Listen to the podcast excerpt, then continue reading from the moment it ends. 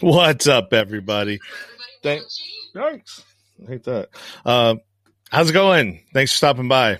Uh, welcome to the Nowhere to Go But Up podcast. I'm your host, Sean Dustin. Got a little bit, I'm doing things a little bit differently now because of something that someone informed me of, um, to not do the visual thing that I was doing before to come in and announce the show first, then go into the intro, then in- introduce the guest. So I'm trying something a little bit different, and you guys are the first ones to see it. So let me know um, if uh, how you like it or if you don't like it. Uh, we have a great guest today, uh, Tara Carbert, and we're going to be talking about uh, gambling addiction and what that's like and what it was like for her and how uh, she got through it and uh, you know a little bit of encouragement encouragement she will be sharing her wisdom strength and uh, hope with that. And so let me run into the intro here. And also too if you're on youtube do me a favor and subscribe in the corner. Hit the thumbs up. If you are watching on facebook do me a favor as well and hit the like button and share this. Um, i'm gonna do the intro and i will be right back with our guest Sean Dustin spent time in federal and state prison for drug trafficking and fraud. Upon release in 2006, he had nothing but the clothes on his back, a bag of mail, and legal paperwork. In 2010, he kicked a long-time methamphetamine habit and started the long climb back up the ladder of life. This is the Nowhere to Go But Up podcast. If you want transparency and authenticity, you're in the right place. This is the Nowhere to Go But Up podcast, and this is Sean Dustin.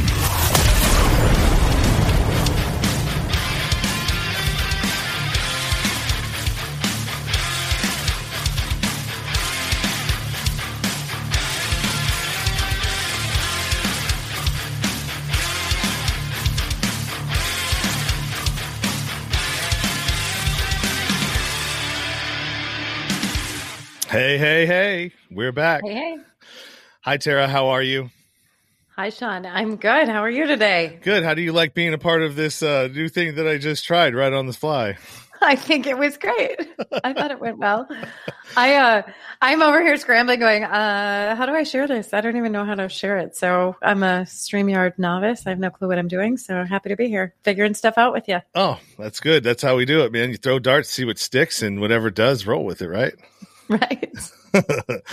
so anyways um you know we are here to talk about uh gambling addiction and that's one thing that i haven't touched on yet and i haven't got uh into or actually it's probably because i haven't found anybody that suffers with a gambling addiction so this is this is great for me because i get to dive a little bit into what that's like and you know what the parallels are between uh that addiction and you know regular like drug addiction or you know any of the other kind of addictions i think they're all sort Regular. of I, I think there are well other, other kinds of addictions, right?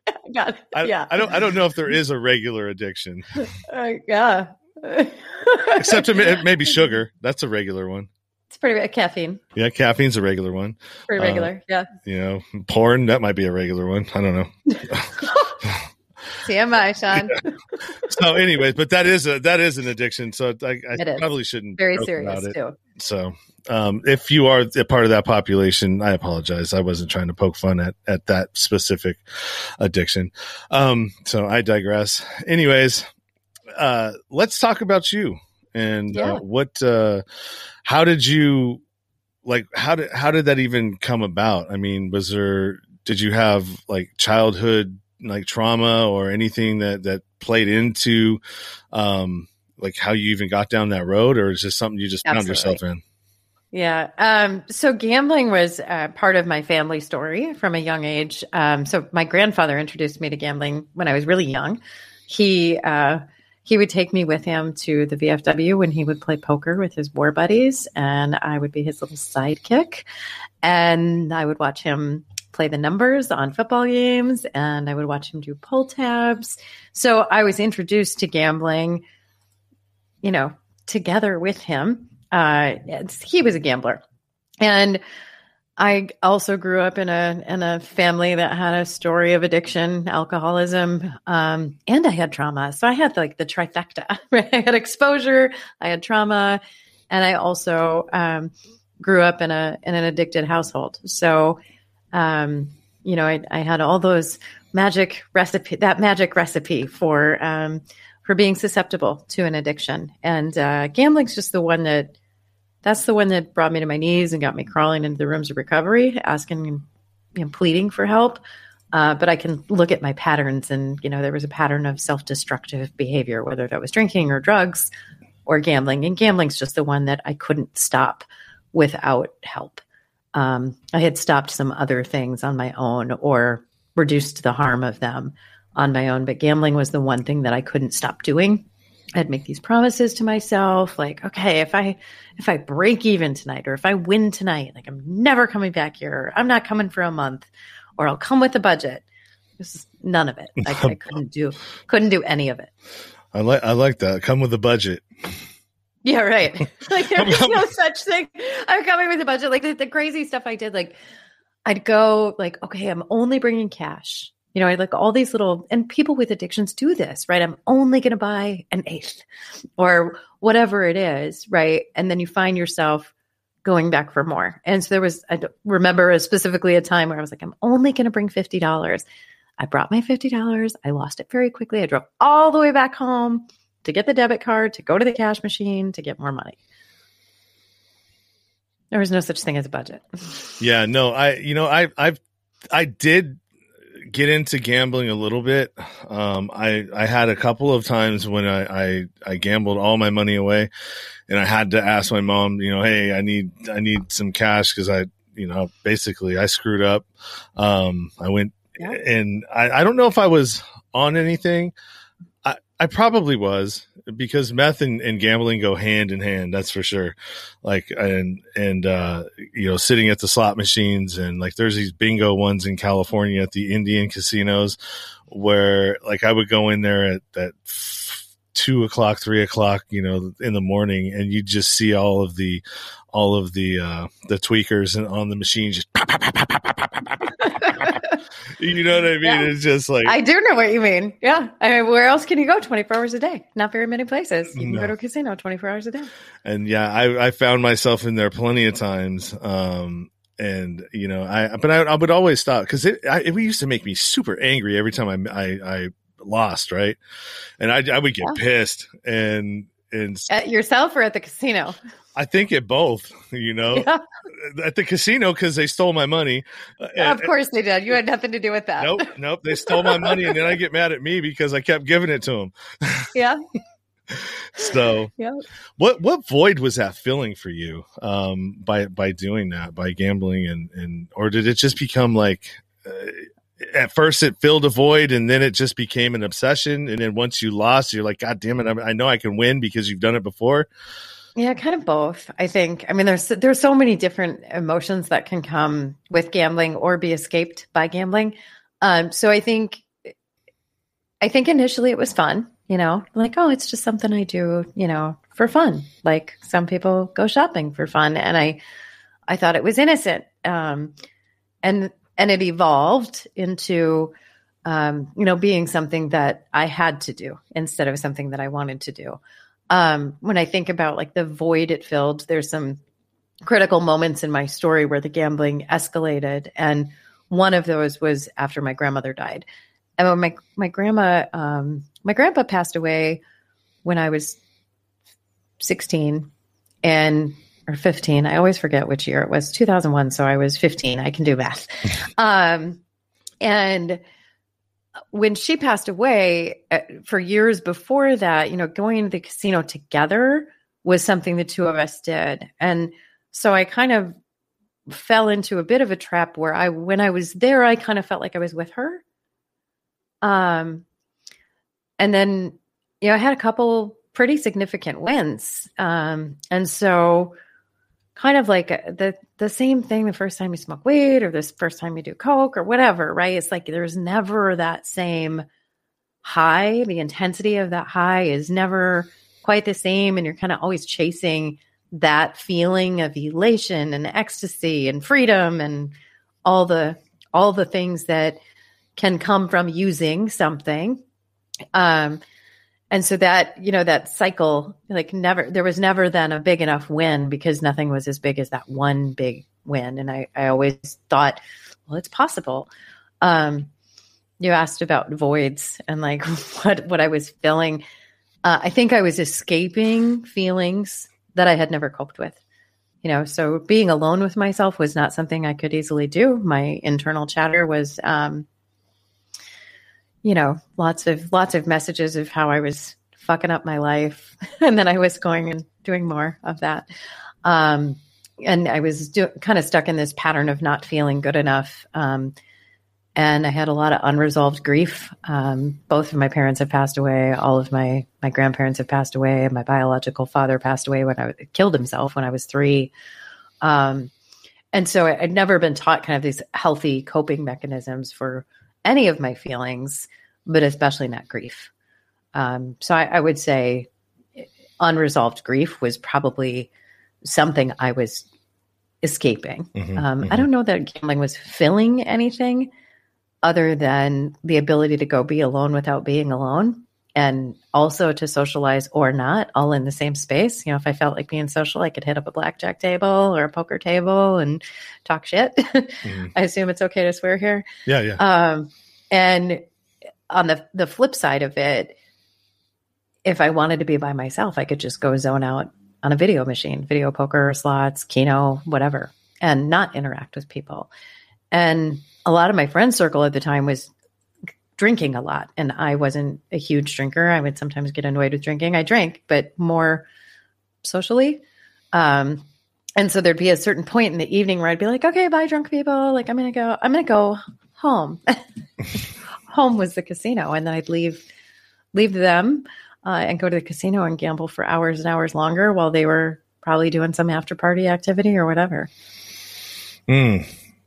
Yeah, that's uh it's so when you were when you were doing that, when you would escape away from from that group and then go into your like that was like that's where you were hiding. That was like yeah. you know, you you're in your your space where you you're that's that's your that's your um I don't know, you know what I'm talking about, right? Yeah, it was like a secret too. Like no one no one knew. I mean, they knew that I was someone who loved to gamble, but I mean, they didn't know that I was leaving what I was doing with them to go be by myself at a casino. This other this other part of you that nobody knows about. Yeah, I mean, they would know if like if I would brag about like winning, you know, yeah. like hey, brunch is on me. I, you know, I won money last night. Um, but no one knew how frequently I was going or how much I was spending, and that I was spending well beyond my means um, to continue feeding the addiction. So, what was the what was the absolute like what was the absolute bottom financially that you got yourself to at a that if there if there was one? I mean what, yeah there was. And what was that? Yeah so i mean the, the kind of last day of gambling i spent my entire paycheck in a matter of hours and i earned a pretty good living. Um, i'd always said that i would never be that person um, but there i found myself being the exact same person that was like somebody i had judged years earlier I years earlier I had encountered this woman at like five in the morning who told me if you end up going out, come back in. Looks like we lost her for a second. All right, so we're going to have to bring her back in. If you're watching, she got off for a second. Need to get her back in here. We're talking about uh, gambling and a gambling addiction uh, with Tara, and she has dropped off. There she is. She's back again. Yeah, you. No, that's okay. You dropped off for a second. Um, we'll get we'll get right back into what you were saying. But first of all, let me just tell let everybody know for the listeners who are wat- listening um, on the the podcast platforms once this goes. Uh, if you're listening to this and this brings up any kind of triggers for you or feelings that may make you want to relapse into your addiction of gambling or or you know whatever it may be um, call gamblers anonymous. That's a name uh, one of the ones that we have up on the screen right now and that is 1 888 G A H E L P S. That's 1 888 G A H E L P S. And then the other one that we have is the national hotline for gamblers awareness. And that's the gamblers awareness national hotline. The number for that is 1 800 522 4700. That's 1 800 522 4700. And so if you're struggling with anything, um, and, if you're struggling with another kind of addiction, you know, seek out a national help, helpline for that as well. Um, I have a bunch of them up here in, in my thing, but I don't think any of them are are pertain to this. So I would, that's what I would do if I were you. And if you need to take a pause and, and, and back out of this and, and revisit it at another time, then I understand that as well. You know, you got to do everything you can to take care of yourself in, in situations like this, especially when you get triggered. So that's all I wanted to say about that. That's my uh, public service announcement for the show. And now we can get back yeah, Thanks now we can get that. back to you, Tara, and what you were talking about uh, prior to that. Yeah, where did I leave off? Uh, my last day gambling. Um, uh, you had, yeah, you had. Uh, let's see, spent your entire paycheck. Yeah, yeah, and I um, years earlier had encountered this woman when I was moving from one casino to the other. Um, there was a shuttle bus that would take us between the two. So I was walking through these bus doors, and there was a woman there um, and she asked me for money. And she said, I spent my whole paycheck. I have no way to get home. I took the bus here. The bus left without me. Could you spot me some cab fare? Or can you help? And I don't even remember if I help her, but I remember how I judged her. Like, oh, she's got a problem. Mm. and then I end up being this woman who spends her whole paycheck and has a car in the parking lot on a nearly empty tank, no money, no money left bank account tapped, credit cards maxed, no reasonable way to get money. I had told anyone who had been lending me money, like, stop, stop lending me money. Like, just, just don't lend me money. I need to, you know, I need to make better, better choices with my money. I had sold anything that had any value. Um, and so, so that was, you know, that was the last day. And as I'm leaving, there's like, there's a lake. um, and there's a, a, thought in the back of my mind like you're worth more dead than alive. And um, that was the the only time in my life i really recall having a suicidal thought. And uh, i don't i don't want to die.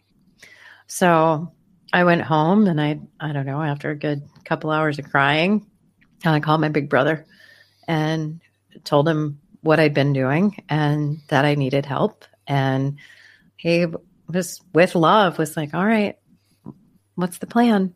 You know, before you call our sister, you got to have a plan because she's a planner. What are you going to do? And I'd witnessed so many people having miraculous transformation through 12 step programs, NAAA, you name it, that I, I knew that was an option for gamblers as well. So I, I made a plan, like I'm going to go to a meeting every day uh, until I, until I'm comfortable not gambling.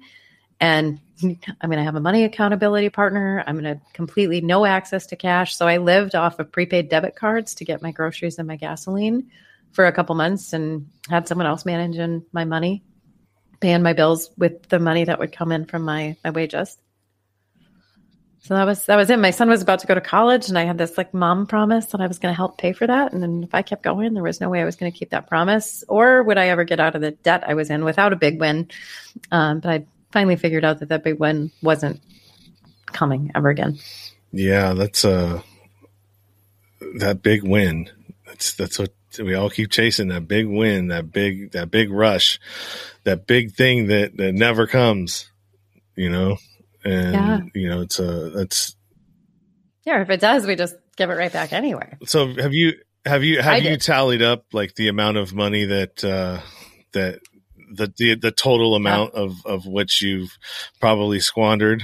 Mm-hmm. Yeah, and I um you know, I think like I'm always cautious about talking amounts because a dollar to me is a dollar different to to someone else, but I can equate it, you know, it was nearly nearly a year's worth of my salary um, over the course of several years. But unique to our program, that's part of our 4th mm-hmm. step work. We have to do a financial inventory too and I had the the fun um, accelerated version of that because the IRS was kind of saying, "Hey, mm. uh, what's up? What's up with this? You won. I'm like, I didn't win Yeah, shit.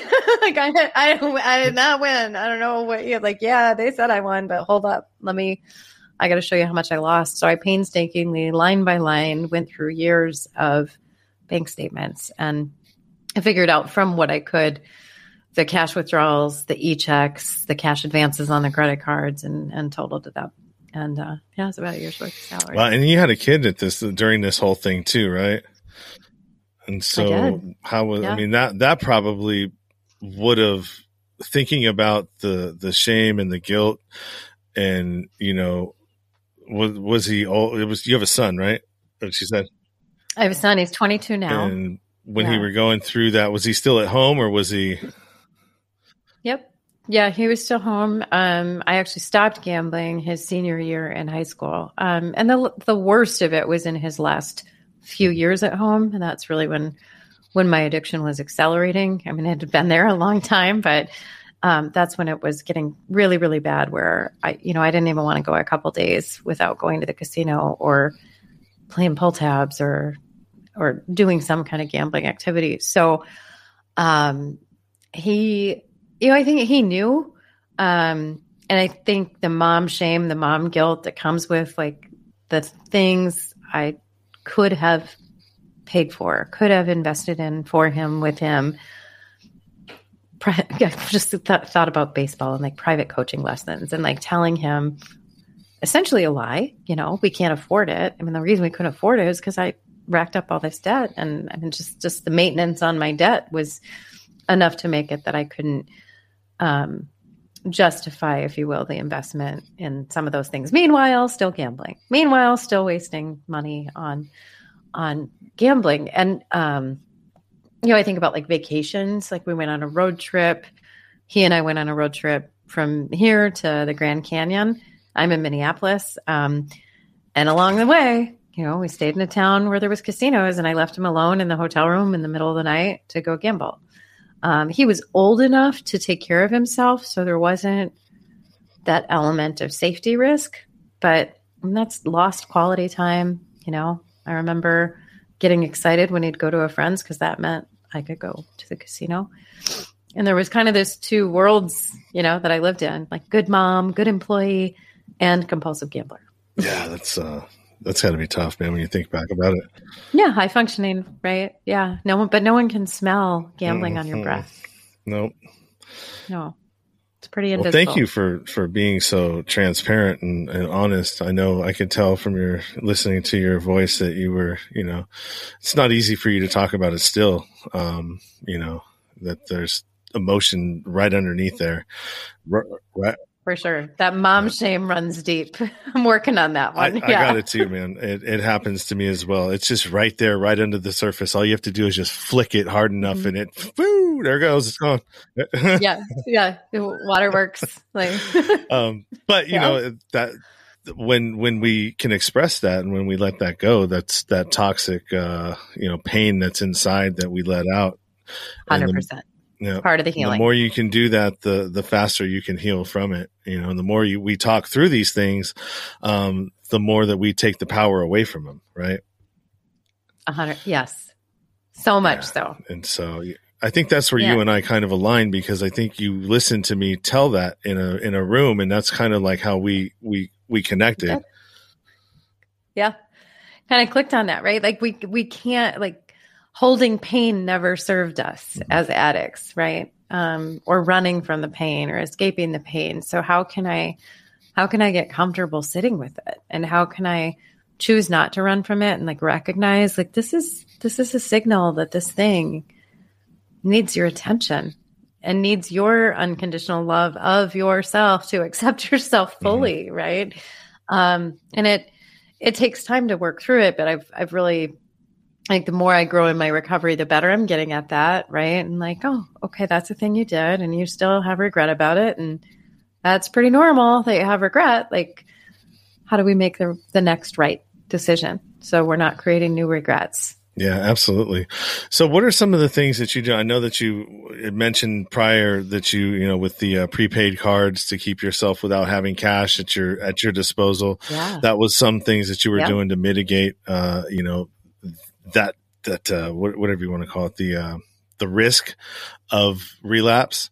What what are some of the other things that have helped you along the way to try and and you know maybe not the the the financial type of trip ups that there are, but what about the emotional trip ups that put us into that space of I just need to something to get out of whatever it is that I'm I'm struggling with. Yeah.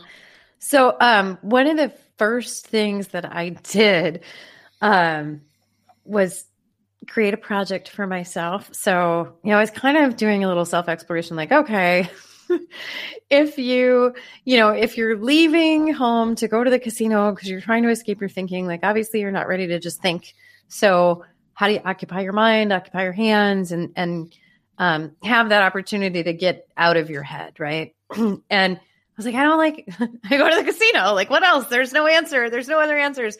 And I, and then I started getting a little curious with myself with the help of a sponsor, right? Like, well, what did you like to do before you were caught up in addiction? What are some things you were interested in when you were younger? What are some things that you enjoyed doing? And you know, I kind of made this list, and on that list, and was and I mentioned that you know part of going to the casino was this like communion, if you will, with my grandmother. And on that list was woodworking, which was something that was kind of communion with my father. And I like no money. So I'm like, well, shit. Like, how do you do woodworking when you have no money? Um, so I I hustled up some free pallets from people who you know worked in warehouses, and I got some free pallets, and I I created a project. I I built a wall. I built a pallet wall, like a divider wall that had function in my bedroom to be a dividing space between my desk area and my bed, so I could separate a little bit of separation between work and life because um, I had roommates moving in and I was losing an office space. So I needed the wall and I built the wall. And that project took me a few weeks and it was something to consume an hour, two hours of my time in that window right after work is when I was most likely to, to be like, today sucked. I'm to go get out of my head.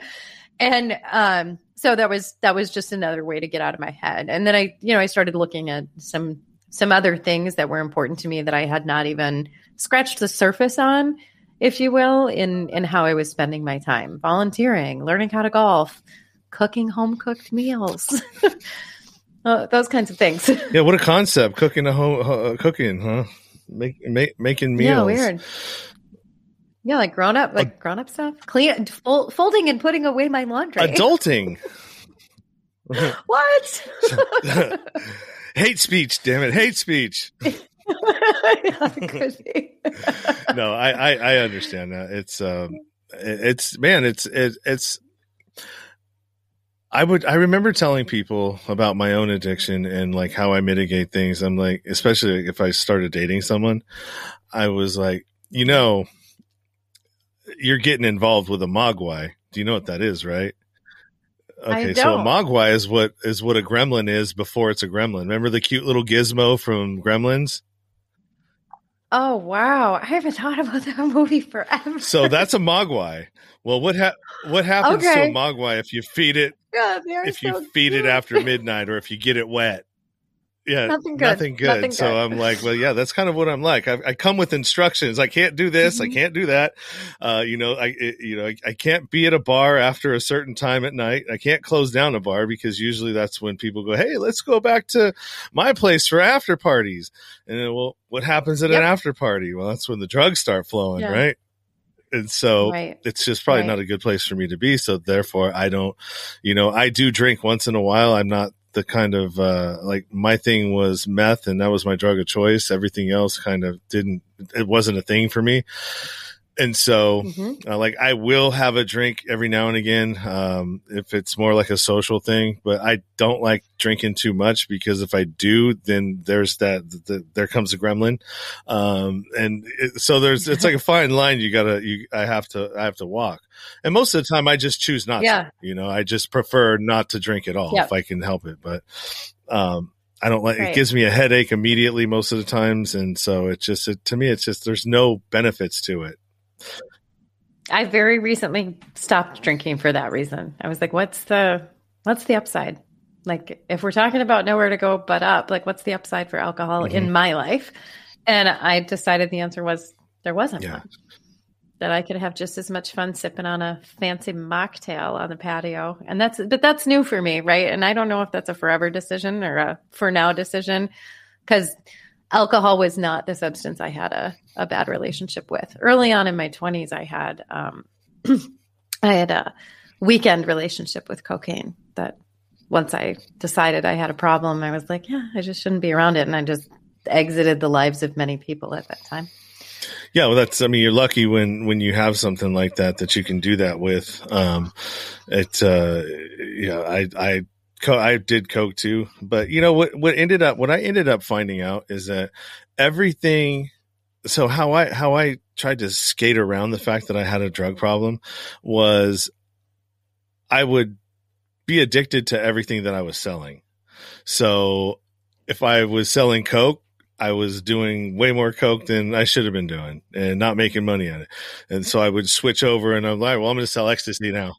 like a terrible drug I'm gonna, I'm gonna, yeah, I was, I was a, I was a barely break even drug dealer. I, I paid for, you know, Yeah. I made sure that I didn't get beat up by the guy I was getting it from.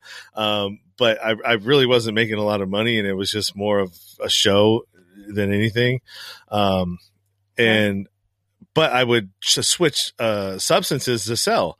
So I don't have a, I don't have a cocaine problem because now I have an ecstasy problem. Well, I don't have an ecstasy problem because now I have a problem with GHB. And so I would just, it was just this game I would play, right? hmm Yeah, it's the things we do to convince ourselves that we don't have a problem. I mean, with gambling, like, and that's it's such a Mm-hmm. cyclical thing, right? Because it's win loss, win loss, win loss. I, you know, I wasn't losing all the time. I was winning intermittently enough that I continued to believe the lie that that I would keep winning until I had a series of lose, lose, lose, lose, lose, lose, lose, lose, lose. And like, I think that's one of the most dangerous things about this addiction. It's like, if I use again, there is the potential that that happens, right? So it makes it it makes it a bit harder. I don't have that same um but I think like it's very easy to talk myself out of a substance, right? Like, oh, that could kill Yeah, you. yeah, yeah. Like you could OD, you could be dead. There could be fentanyl in it, you could be dead. Like like that's a, a hard a hard you could die. Where with gambling, you know, it's it's like that little voice in the back of your mind always tries to convince you, like, maybe, you know, but what if you won? And it's such bullshit because there was no such thing as walking out of a casino in the black for me anymore because I would not stop chasing an even bigger win. That's a good point. That's uh, that's that's actually that's a Yeah. great point because you're right. For me, it was like the, I had nothing but losses. You know, there there's no wins in the column of, of meth addiction. It, you know, it it was Right. just you know losses, losses, losses, and it just depends. Okay, well, how how how quick is it going to get for me to get to the bottom this time? You know, but uh, that's where I'm going. But uh, trust me, I'm not going Yeah. anywhere else but down. There's nowhere to go but up, and anywhere in in that equation. Yeah. Yeah, it's tricky in that sense because you, you know, you w- when you're in early recovery from a gambling addiction, that's probably one of the hardest things because you're in some. Most of us are in some pretty dire financial straits at that point, right? We've pretty, you know, I I spent all of my retirement savings. I spent every ounce of credit I had. No one else was about to give me a new card. I had tapped out my friend resources. I'd sold anything of value. And what was next would have been stealing Mm. to to feed it or you know continuing to go into a bigger financial hole maybe not paying on the house like i i paid the mortgage good job um and eh, that but as i'm looking at that debt total there was always that little voice in the back of my mind that was kind of trying to trick me back into it saying well you know if it, you know maybe this problem gets a little smaller if you win. Um, this r- made it really really hard in those early days to not think of it that way which i think was why it was so critical for me not to have access to cash. Yeah that's that that that crazy that crazy voice the that one that that that talks us into everything. You know i Mhm. think i think when when people when you can learn how to navigate that voice and turn it and turn it off or turn it down because I don't think I don't think it ever leaves. Yeah. It, nope. It's always there, um, but how loud it gets is dependent on where I'm at in my in my life, right? Yeah. Emotionally, yeah. Uh, have I had enough sleep? Have I, you know, there's all kinds of things that are tied to it. Am I hungry? That's hungry, angry, yeah. I mean, tired. you know, people they say that, but it's for a reason. I mean, all of those things play a part in in how we respond and react to things, um, and and those, you know, whether like mental health is perfect perfect name for it, right? Because that's right. what it is. Yeah. It's it's it it's is. you know your your mental abilities and capabilities being healthy enough to to not listen or be able to turn those voices down um, when, when or recognize what voice. Yeah. Oh, yeah. Is is a way that I look at it for myself too. It's like, is this my addicted mind trying to trying to do something here, or you know, is this is this my ambitious mind? and you know, like, am I am I tr- trying to do something that lives into the values of the who I want to be in the world and the legacy I want to leave, or is this the voice that want that wants to destroy herself. Like that's the addictive voice. Like we don't want to listen to that version of you anymore. And those things can coexist within us. But you're right. Like, how do I turn it down, or how do I fight it? Right? Like, you're wrong. you know, like, like, and just and just know with certainty, like, yeah, I don't have to listen to that bullshit anymore.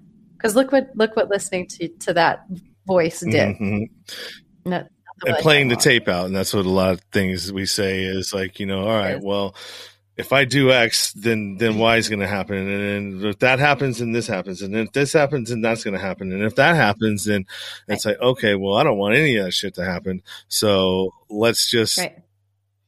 let's go do something different. Yeah, let's avoid that potential consequence and just not. Yeah, let's just thing. go read a book then. I mean, it's really it sounds pretty yeah. flipping boring, but you know, I guess the alternative is I don't like that one either. So, and this one's right. free. I already bought the right. book. yeah, oh, somebody yeah. lent it to me. I got it from the library. pretty safe choice read a book instead. All yes. right, so I think we've talked quite a bit about about uh, your story and, and how the impacts of of gambling on your life, and and you know if anybody's listening. I will throw up these national hotline numbers uh, one more time before we end this broadcast. Uh, we're at about 41. I have another one at five, but let's touch a little bit on, on what you're doing now because you switched out of your career and, and, and jumped into, and jumped into your purpose and your passion, I believe, right? Yeah, yeah, I did. And I'm on a, you know, I'm on a, a, different version of that than I than I had been, but instead of listening to the voices all around me telling me who I should be in the world, I decided to listen to myself and what I wanted to do um, in the world. And I also kind of fueled and sparked by my son prompting me, you know, I'm giving him a little pep talk while he was in college, telling him, uh, giving him permission almost to like drop a class if he wanted and like it's okay like i just want you to be happy. I want you to pursue your dreams. And he's like well what about you? Haven't you always wanted to start your own business? Uh, what's stopping you? And i'm like oh shit. This kid. Here he goes saving my life again right? Or like changing the trajectory of my life again. And um and so i made a decision to start a recruiting business. That was the profession that i was in for a really really long time and as I was in that business, um, I had I had my first epic business fail. I think they say that's a, a key marker in the life of an entrepreneur that you have to fail uh, and get comfortable with failure. But what I learned through that was that the things that I enjoyed about that work truly was the people, the interaction with the candidates, the people, the job seekers, the people who were interviewing and helping them navigate this big change trajectory in their lives. And the same for the managers, really helping them kind of understand what do we need you know what do we need in our team and how do we how do we select the right person. So it was all about the people. And i um i kind of hit this that moment with that business where i had to make a decision am i going to keep going down this path of you know trying to serve businesses or is there an opportunity for me to make a move and shift and focus on the people aspect? So my first iteration of coaching was career coaching um, I'd created a model. I'm a customer of a life coach, and um, following some of the work that she had introduced to me and then kind of making it work for myself, much like we do in recovery, make the steps work for yourself. I created my own thought work model for coaching myself. And I started applying it my own life and it, it worked. And then I got customers and it worked for them. And I had this false narrative going, well, you're only qualified to be your career coach because you've been a recruiter. Like you can't be a life coach. And um, I'm coaching my career coaching students, and all of a sudden someone's like, hey, like, can I can I try this thought model with this thing I got going with my boyfriend, my parents? And I'm like, ah, if you want to. So they kind of led me and say, okay, it works for everything. Like we you you need to do more than just career coaching. So I took a step back mentally for myself to say, okay, if I'm going to go all in on coaching, um, like my gambling mm-hmm. language there, mm-hmm. um, if I'm going to do that for coaching, like, let me back up. Like, if this is no longer about helping people manage career decisions and career choices and navigating the, the path to career change, what is it? And who do I want to serve? And over and over, the answer was women in recovery. So I kind of paused on any coaching while I created. And I've now created a couple coaching programs for women with one or more years free from an addiction, feeling a bit stuck, wanting a breakthrough, maybe struggling to achieve some goals and helping them stop regretting the past and start believing in the future. Awesome. That's beautiful. I love that. Thanks. And I love the fact that you, you know, were able to just take that leap because that's a tough, that's a tough leap and I think we had talked about it before. And you, you know, a lot of people in in your life, you know, don't have that, don't did did yeah. can't see that vision. Yeah, it's something about like embracing that risk taking side of myself and applying it to my life in a new way. You know, I, I have a risk taker profile, not just gambling, but, you know, adventure sports, rock climbing, jumping out of planes, cliff jumping, you know, those kinds of things. And so where how can I harness that and see it as a trait instead of a character defect? Yeah, yeah, absolutely. Absolutely. Well, I want to thank you. I appreciate uh, everything that you've shared with us and yeah, thanks for taking the time to to let me talk about gambling addiction. If that's not one you've had here before, I'm happy to be a resource to anybody who wants to reach out either through the website or Instagram or Facebook, which can be found on the website that you've got up there right yeah, now. Yeah, and the the website is uh, www.ambitiousaddicts.com. Uh, you can go there and catch all of her social media profiles if you want to follow um, Tara.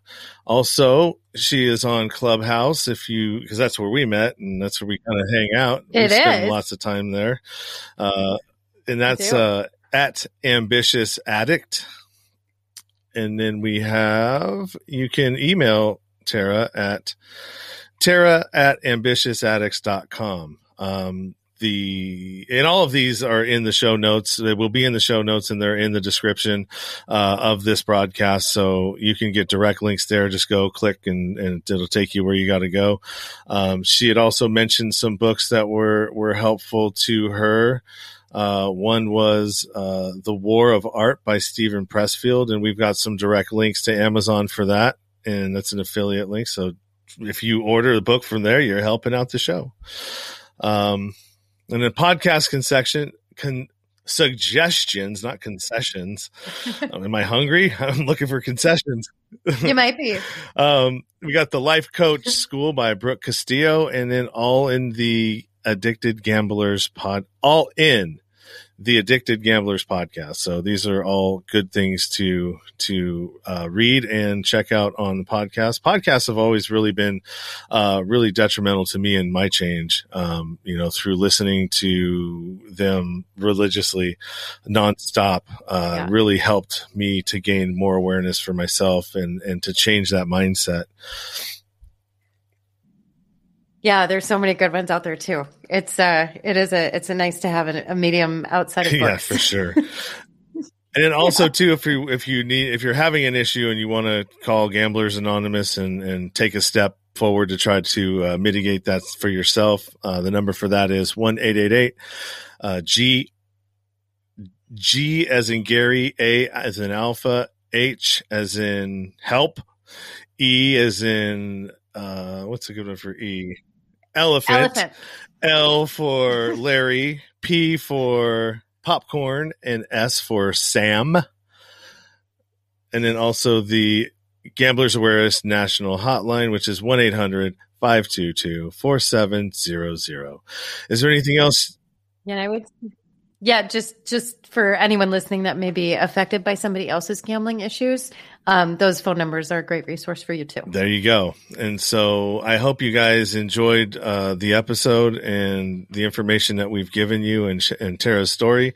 Feel free to reach out to her, like I said, on our social media platforms, and you can find that by going to her website.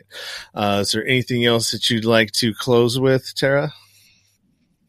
Thanks so much for what you're doing uh, to continue to spread hope and positivity, and you know, bring real life stories uh, to to the world. Um, this is so important. Your work, your work matters. I really appreciate you having me here today. You're welcome. And then we have a, a funny one. Do you got any tips for people that are addicted to Clubhouse? Yeah, just don't t- just don't turn it on. there is a Clubhouse Anonymous room in Clubhouse, which makes complete sense. Oh, uh, I do actually like set some time limits, like you know, like that we think about addiction and like harm reduction. If Clubhouse is affecting your life, give yourself some guidelines and and turn off your notifications. That helps too. Oh yeah, that helped me too. Yeah, if you don't know what's going on, then you're not going to be uh, tempted to to try to jump on and figure it out. So yeah, yeah, all all great tips, man, and I appreciate it. I appreciate anybody who's been watching and uh, and and for uh, participating in the comments there. And that's about all I have. I've got I'm running right into another one at five o'clock, which is going to be with uh, John Boziak, who is a oh, yeah, he is a credit card fraud guy, and he is, is actually he was probably the number one fraud uh, person uh, for a period of time uh, in the United States. So that's going to be an interesting one. Yeah, I almost kind of want to stay on. I uh hey Danny. Um I I someone else is trying to connect me with John and I'm like, I don't know, is is is he an addict? Like is is criminal behavior an addiction? Maybe it is. Um mm-hmm. so have fun talking to him. I'll I'll look forward to seeing it. I've got his he's on my list of people to email. I've got a a mutual friend who keeps asking, like, "Are you going to reach out to John or not?" Yeah. So have fun. He looks yeah, like he is. Interview. He's got a yeah. Yeah, I do. I did the same thing, just not at his level, but we were both in the same story. We have parallel stories. Cool. Well, I'm looking forward to catching that. All right, Tara. I will see you around. Um, I'll uh, reach out to you once these uh, published on the podcast platforms. Give me about a couple weeks, and then I'll send you an email with all the links and all the promotional materials as well too. Sounds good. Thanks so much, Sean. Have a fantastic rest of your night. I'll probably see you in Clubhouse. Bye. Bye bye. And everybody else, thank you. I appreciate the uh, you watching and, and tuning in. And stay tuned for the next one. I'm going to pull out of this broadcast and start the uh, the one immediately following this. So I will see you in a few minutes. You've been listening to the Nowhere to Go But Up podcast. Sean is a single dad, a union blue collar guy, and he spent time in federal and state prison for drug trafficking and fraud. When he was released from prison in 2006, all he had was the clothes on his back, a bag of mail, and some paperwork. Since then, he's turned his life around and shares the struggles and successes on this podcast. We hope you enjoyed the show and we hope you were moved. To connect to the show, book a guest spot. For merch, Patreon, PayPal, and social media links, go to linktr.ee slash nowhere to go but up. On Instagram at nowhere to go but up now. On Twitter at but up now. On the YouTube channel at nowhere to go but up podcast. See you next time.